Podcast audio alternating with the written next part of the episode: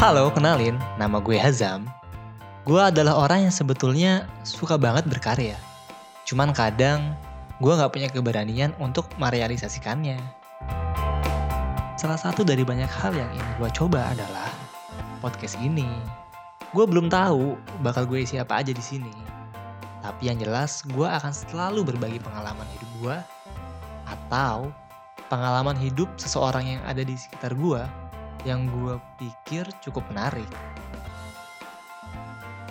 Ya mungkin cukup segini aja ya buat introductionnya. Itu aja udah cukup panjang buat gue.